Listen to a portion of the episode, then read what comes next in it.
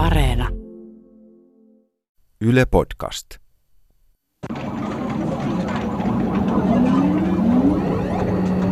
Mä olen Antti Melkko ja tässä pelikonsolin kronikassa me käsittelemme suomalaisen videopelikulttuurin merkittävimmät pelikonsolit. Suomi tunnetaan yleisesti Commodore-maana, mutta Commodore 64 ja VIC 20 lasketaan kotitietokoneiksi, joten emme käsittele niitä ainakaan tässä sarjassa. Mä hurahdin vanhoihin peleihin muutamia vuosia sitten, ja itselleni tärkeimmäksi konsoliksi on noussut Super Nintendo. Monilla mun kavereilla oli lapsuuden aikana joko Nintendo 64 tai PlayStation, mutta mun äiti oli yksinhuoltaja, eikä meillä ollut varaa uusimpiin konsoleihin. Joten pienelle Antille piti kelvata naapurin vanha Super Nintendo ja sen mukana tullut Doom-peli. Ja kyllä muuten kelpasikin. Pelit alkoivat tuolloin nousta kabinettikelpoisiksi ja pikkuhiljaa muuttua lastenleluista kaiken ikäisten ajanviettolaitteiksi. Yleensä jää aika epäselväksi, että millaisen taipaleen konsolit ovat kulkeneet videopelihistorian aikana, ja me lähdemme tätä selvittämään ja lähdetään vuodesta 1966, kun yhdysvaltalainen ihmemies Ralph Baer sai idean interaktiivisesta televisioon liitettävästä viihdelaitteesta.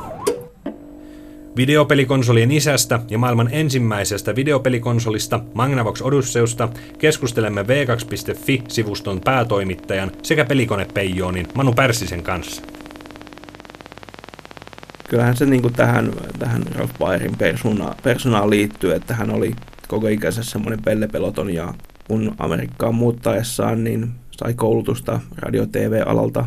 Hän myös rakensi TV-studioita ja huolsi televisioita sun muuta ja pääsi sitten töihin tämmöiseen armeijan alihankintafirmaan Sandersiin, jossa hän sai vähän vapaammat kädet tehdä kaikenlaista niin kuin kokeellista keksintöä ja, ja kehit, äh, sitten jossain vaiheessa siellä, siellä tuota rakenteli projektiotelevisio, jossa oli semmoinen kohdistuslaitteisto, mitä sai parilla napilla siirreltyä siinä koneen ruudulla tai televisioruudulla. Ja, ja siitä hänellä sitten se ajatus lähti, että televisioruudulle voisi saada jotain interaktiivistakin parin, parin työkaverisen kanssa ja rakensi 60-luvulla näitä prototyyppi brown boxeja, joka oli jo niin kuin tavallaan aika valmis laite, että siinä oli toistakymmentä peliä sisään rakennettuna ja, ja tota, valokiväärit ja käsittääkseni jonkinlainen golfin pelauslisälaitekin, mitä ei sitten lopulliseen koneeseen tullut, niin, niin kun he sai tämän prototyypin kasaan ja heidän oma pomonsa ei sitä innostunut sillä lailla valmistamaan, niin sitä sitten markkinointiin muille firmoille ja Magnavox, joka oli televisiovalmistaja, no, iso siihen aikaan, aikaan niin sitten tahto syöttiin.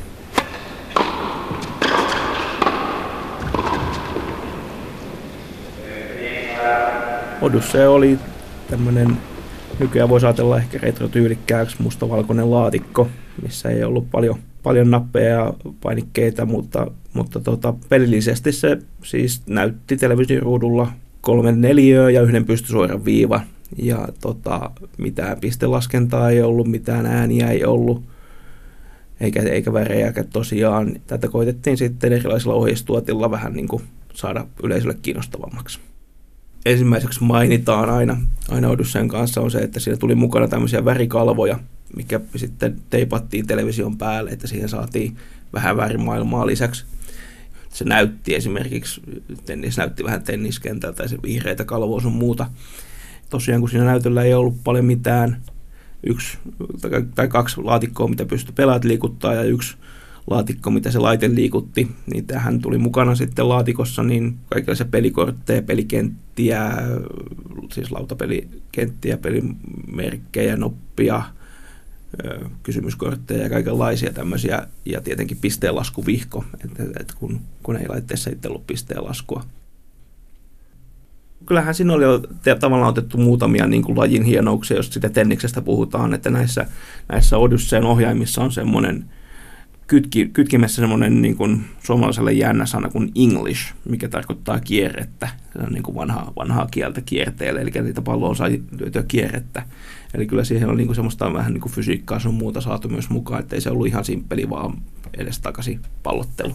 Mutta tämähän taisi olla aika vallankumouksellinen, kun siinä oli ensimmäiset pelikasetitkin. No joo, ne oli lähempänä oikeastaan piirilevyjä, että, että kun Odysseyn sisällä ei ole, ei ole mitään muista eikä prosessoria, vaan kaikki, kaikki tota, logiikka, logiikka tota, piireillä toimii siellä, niin nämä niin sanotut vaihdettavat pelit vaan yhdisteli eri piuhoja siellä koneen sisällä.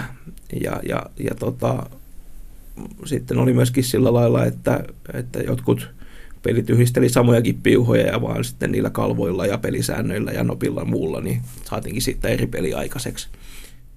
Sen Frontboxissahan oli vain kytkimiä, joilla ne pelit vaihdettiin, niin oli kuitenkin tämä idea, että ne pelit oikeasti vaihdetaan. Tuli siitä ja, ja sitten siellä 70-luvun puolivälissä tuli ensimmäiset laitteet, joissa oli oikeasti ne pelit, pelit niillä pelimoduuleilla niin sanotusti. Mä oon pelannut itse asiassa, juuri kävin tuossa lokakuussa Jenkeissä tota Strong Museum of Place Rochesterissa, ja siellä on Brown Boxin prototyyppin niin tämmöinen replika, millä mitä pystyi pelaamaan. Se oli ensimmäinen kerta, kun mä, mä pelasin tavallaan Odysseulla. Ja no, onhan se simpeliä, mutta, mutta kyllä se oli niin kuin aivot räjäyttävää siihen aikaan. Magnavox Odysseu julkaistiin 1972 ja pelikomponentti numero yksi, eli Table Tennis, herätti positiivista keskustelua monissa piireissä ja pelissä nähtiin myös bisneksen mahdollisuudet. Tämä tarkoitti sitä, että uuden keksinnön ympärille alkoi kerääntyä myöskin kilpailijoita.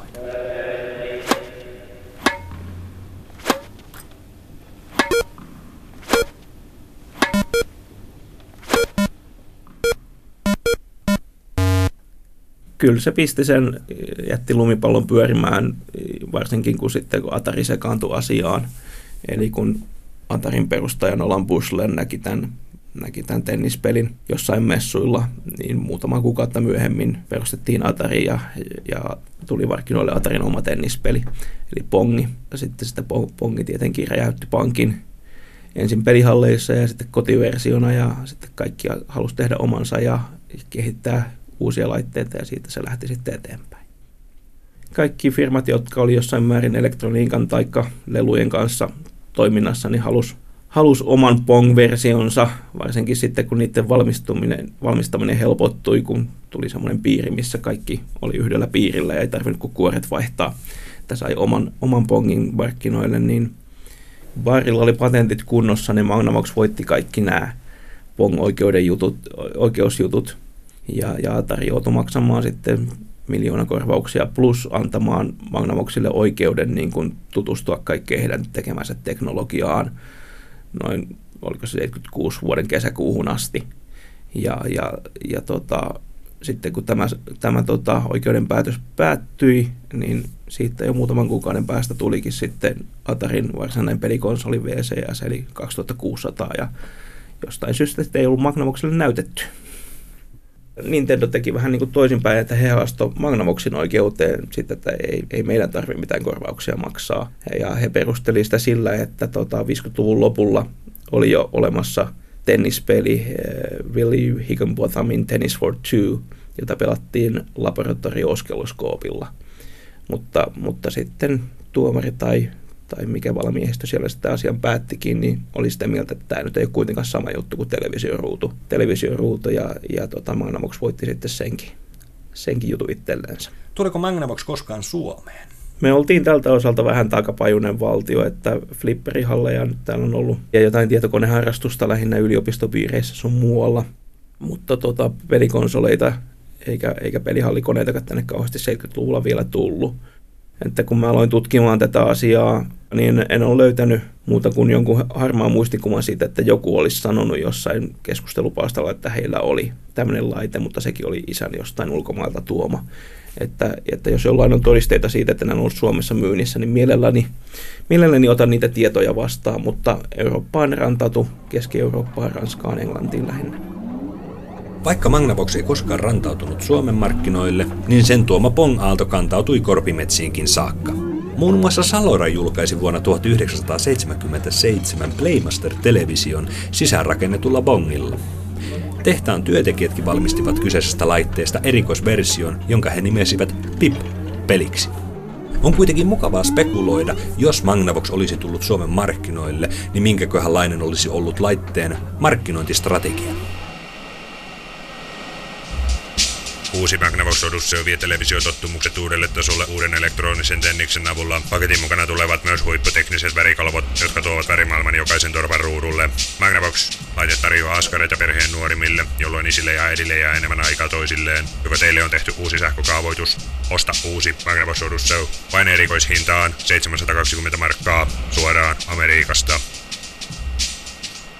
Kyllä nyt me ollaan täällä tota, Suomen pelimuseon alakerrassa tätä, täällä juttelemassa, niin täälläkin kun tietyn sukupolven ihmisten kanssa juttelee, niin kyllä he aina muistelee, että se ensimmäinen peli, mitä he näki, oli se, missä oli ne kaksi mailaa ja pallo. Eli kyllä niitä on aika paljon Suomessakin ollut ja, ja toki sanotaan tuossa vielä parikymmentä vuotta sitten näkykirpiksilläkin vielä aika paljon kaiken näköisiä malleja, mutta kyllä ne tota, 80-luvun puolella varmasti niin kuin enemmäkseen tänne rantautu ehkä vähän ihan 70-luvun lopussa. Ky- kyllä se on edelleen semmoinen, se on niin ikoninen, se on jäänyt monelle, monelle mieleen se, kun pelattiin tennistä tai jääkiekkoa, mitä sillä sitten kuviteltiin pelaavansakin. Oletko sä pelannut koskaan sen? On, on toki. toki totta, täällä pelimuseolla tietenkin on, on, on pelihallissa sekä tuolla yhdessä olohuoneessa on ne omat ponginsa ja kyllä mä tietenkin niitä poimin silloin kyytiin aina keräily, keräilymielessä, kun niitä kirpiksillä näkyi ja, ja iskin telkkarin kiinni, että kyllä niitä on tullut taputeltua.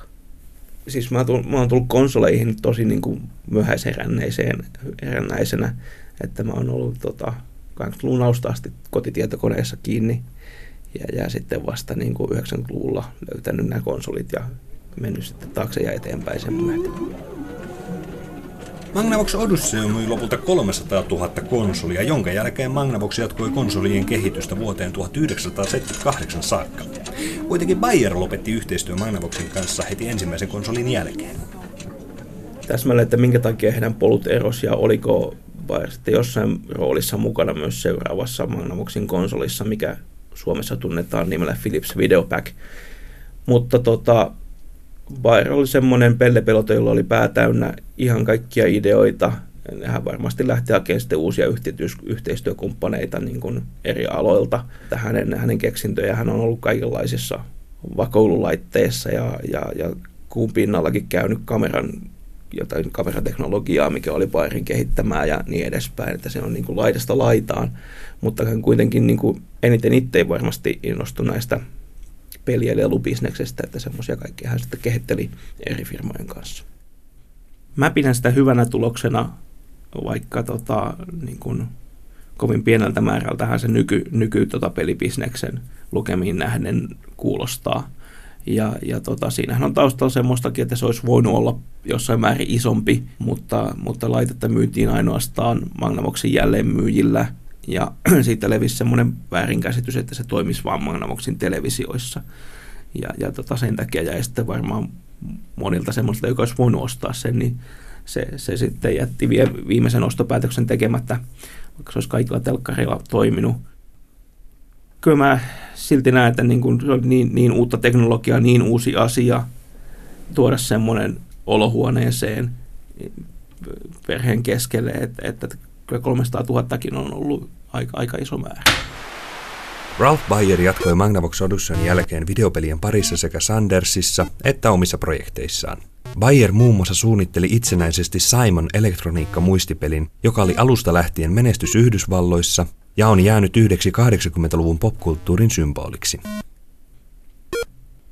Ihan naamakkain en päässyt, mutta sähköpostin välityksellä haastattelin häntä. Eli tota, 2004 huomasin, että miehen sähköpostiosoite on hänen kotisivullaan ihan kaikkien käytettävissä ja ajattelin, no tökätään, tökätään, jos tästä lähtisi jotain juttua rakentamaan ja hän vastasi saman tien ihan todella ystävällisesti ja sanoi, että totta kai haastattelu sopii ja siinä sitten vaihdeltiin sähköposteja edes takaisin ja pyysi häneltä nimmaria Odyssey-peli, pelikartti ja sekin onnistui ja tuli kirjettä sun muuta ja, ja sillä lailla senkin jälkeen muutaman kerran ollut oli hänen yhteyksissä, eli, eli kun hän sai Yhdysvaltain presidentiltä tunnust, tunnustuspalkinnon, niin onnittelin ja taas tuli heti vastausta ja sitten kun hän täytti 90 vuotta, niin, niin pistin onnittelut ja sieltä tuli taas parin tunnin päästä sähköpostia, että joo, hän täällä kolvailee ja miettii, miettii yhtä peliohjaajan ajatusta, mikä hänellä on mielessä. Eli, eli niin kuin päälle 90 asti niin kuin aivot kävi ihan täysillä. No koska mulla on pieni henkilökohtainen kontakti, niin nousee, nousee hän toki listalla aika ylös mun kirjoissa, ja no onhan hän se, jonka visio, visio ja niin kuin sen ajatuksen ylöspäin vieminen, vaikka hän oli semmoisessa firmassa, mikä ei mitenkään liittynyt viihdetuotteisiin. Että hän sai sen puskettua sillä lailla, että sitä alettiin viemään, kyselemään sitten muilta firmoilta, niin pistetään koko, koko peliteollisuuden liikkeelle.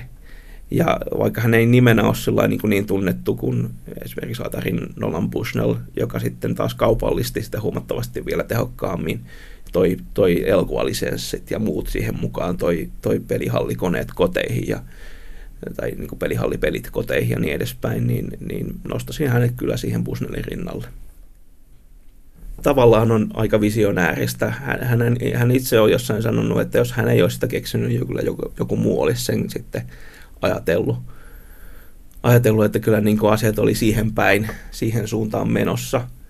Kyllä, niin ja sitten ajattelee, että kuinka jo, hän oli jo 50-luvulla niitä ajatuksia tästä, tästä tota interaktiivista televisiosta, niin – voi olla, että se olisi viivästynyt, viivästynyt Pusnelle ei olisi nähnyt tennispeliä ja, ja niin edespäin, niin oltaisiin päästy, päästy pelailemaan kodeissa vasta sitten 80-luvun puolella tai joskus, että voi olla, että koko teknologinen kehitys olisi jossain määrin viivästynyt, jos, jos Bayer ei olisi saanut tätä ideansa läpi.